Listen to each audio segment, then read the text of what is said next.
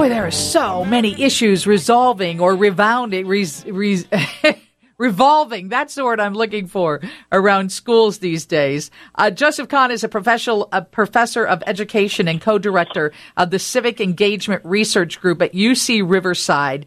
A recent study found that almost two thirds or 64% of principals said parents and community members have challenged the information or media sources used by teachers in their schools. Is it safe to say that it's tougher to teach now than it ever has been in the past?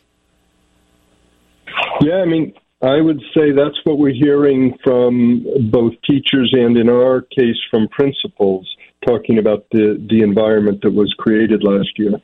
And what is the biggest issue? Is it LGBTQ? Is it race? Is it history? Is it, pol- it what is the biggest issue that they're having a difficult time teaching?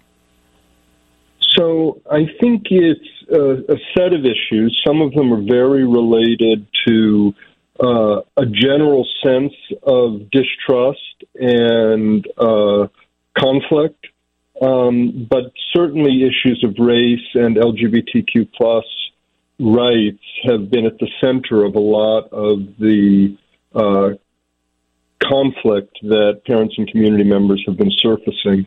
We also saw those significant conflict around just discussing controversial issues in the classroom.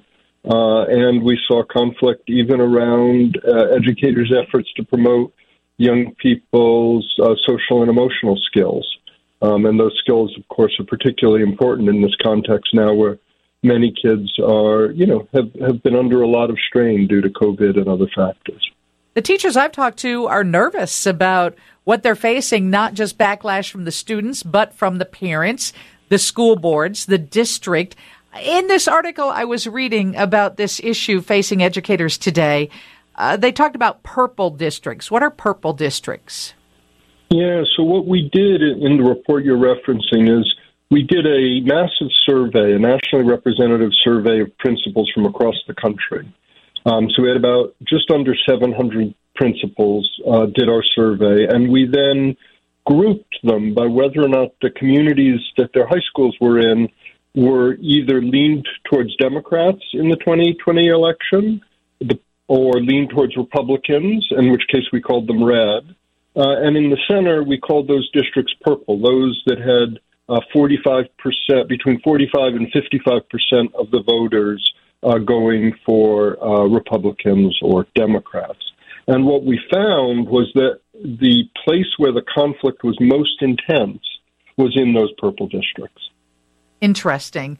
I had read that 35 states have introduced 137 bills just in 2021 limiting what schools can teach with regard to race, American history, politics, sexual orientation, and gender identity. I would imagine all of those issues play a part in what your research has shown. Is there one area of the country where this is more prevalent, or does it really break down to those purple districts? Yeah, I think we did not find that a particular area was uh, as significant uh, predictor of conflict as whether or not it was a purple district uh, or uh, you know a blue or a red district. So I, I do think it's more that. It's more are there people on both sides of the issues pushing hard? But we also found, frankly, that uh, in many cases, uh, the advocates or the people who were criticizing what was going on in the districts were often tied to national organizations like Moms for Liberty. And uh, those groups often gave these parents scripts or toolkits for how to protest or uh, critique what was happening in in their school systems. Interesting. I've also been intrigued by how the Holocaust is now taught in school. That was a big part of curriculum when I was in school. I think most people my age uh, are probably in the same situation.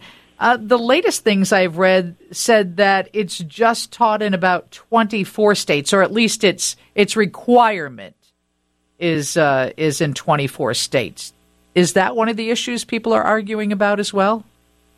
Uh, so in this study, we didn't focus in on that particular topic, though I think you're right. It has been controversial in some places and is not emphasized as part of the curriculum everywhere. I think one of the central themes of what we learned was that many educators, uh, with because of the fear of getting criticized or of having really often quite uh, uh, hostile conflict at their school from parents and community members, instead choose to avoid controversial issues altogether. And so, for example, we found very big declines in the support that educators got for teaching about uh, the literature and history of people from different racial or ethnic groups. And uh, those, so it wasn't that they were saying, oh, we need to learn how to do this differently. They said people are going to, you know, be critical of us, therefore we just won't focus on it at all. And so I think that could we could be seeing declines, therefore, related to things like the Holocaust as well, though that wasn't one of the topics we we asked about. Joseph Kahne is a professor of education and co-director of the Civic Engagement Research Group at UC Riverside. We're talking about what is being taught in schools, people's opinion of it, and you're even getting pushback from students. What else do you want to share with our audience about your project, about your research that you think is important for people to know?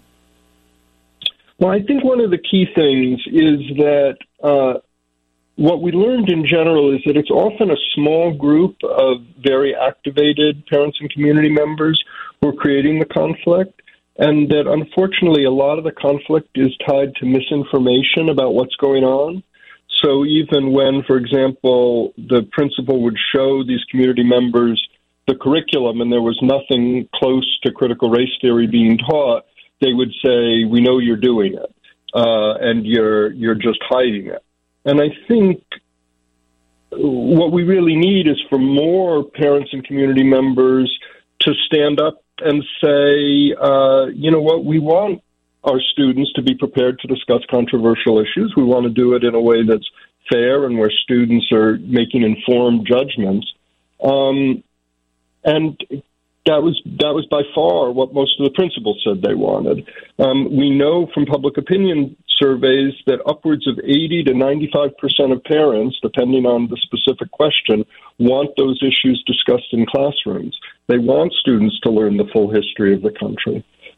But in order to make sure that that's happening, we really need parents and community members as well as students to make statements about their desire to see that happening so that the administrators have the backing and the teachers feel the backing to go ahead and do it. Is there anywhere where people can read about this or see the research that you did? Of course. So if if you go, this project was done with my colleague John Rogers and his team at UCLA. And if you go to the Institute for Democratic Education uh, and Action at UCLA, um, and I can uh, get the uh, exact. Well, you know what we'll uh, do? We'll put this up as a podcast and we'll put that information alongside it. That's great. So it's just the UCLA IDEA Center, and uh, the report's right there.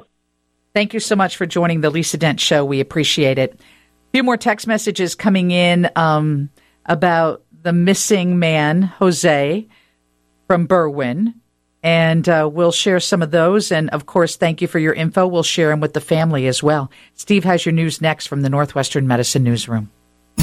This is John Landecker, wishing you and yours the very best of the holiday season. Happy holidays from me, Lou Manfredini, WGN Radio, and the entire HouseSmarts crew. From the Plyer family to yours, happy holidays. WGN.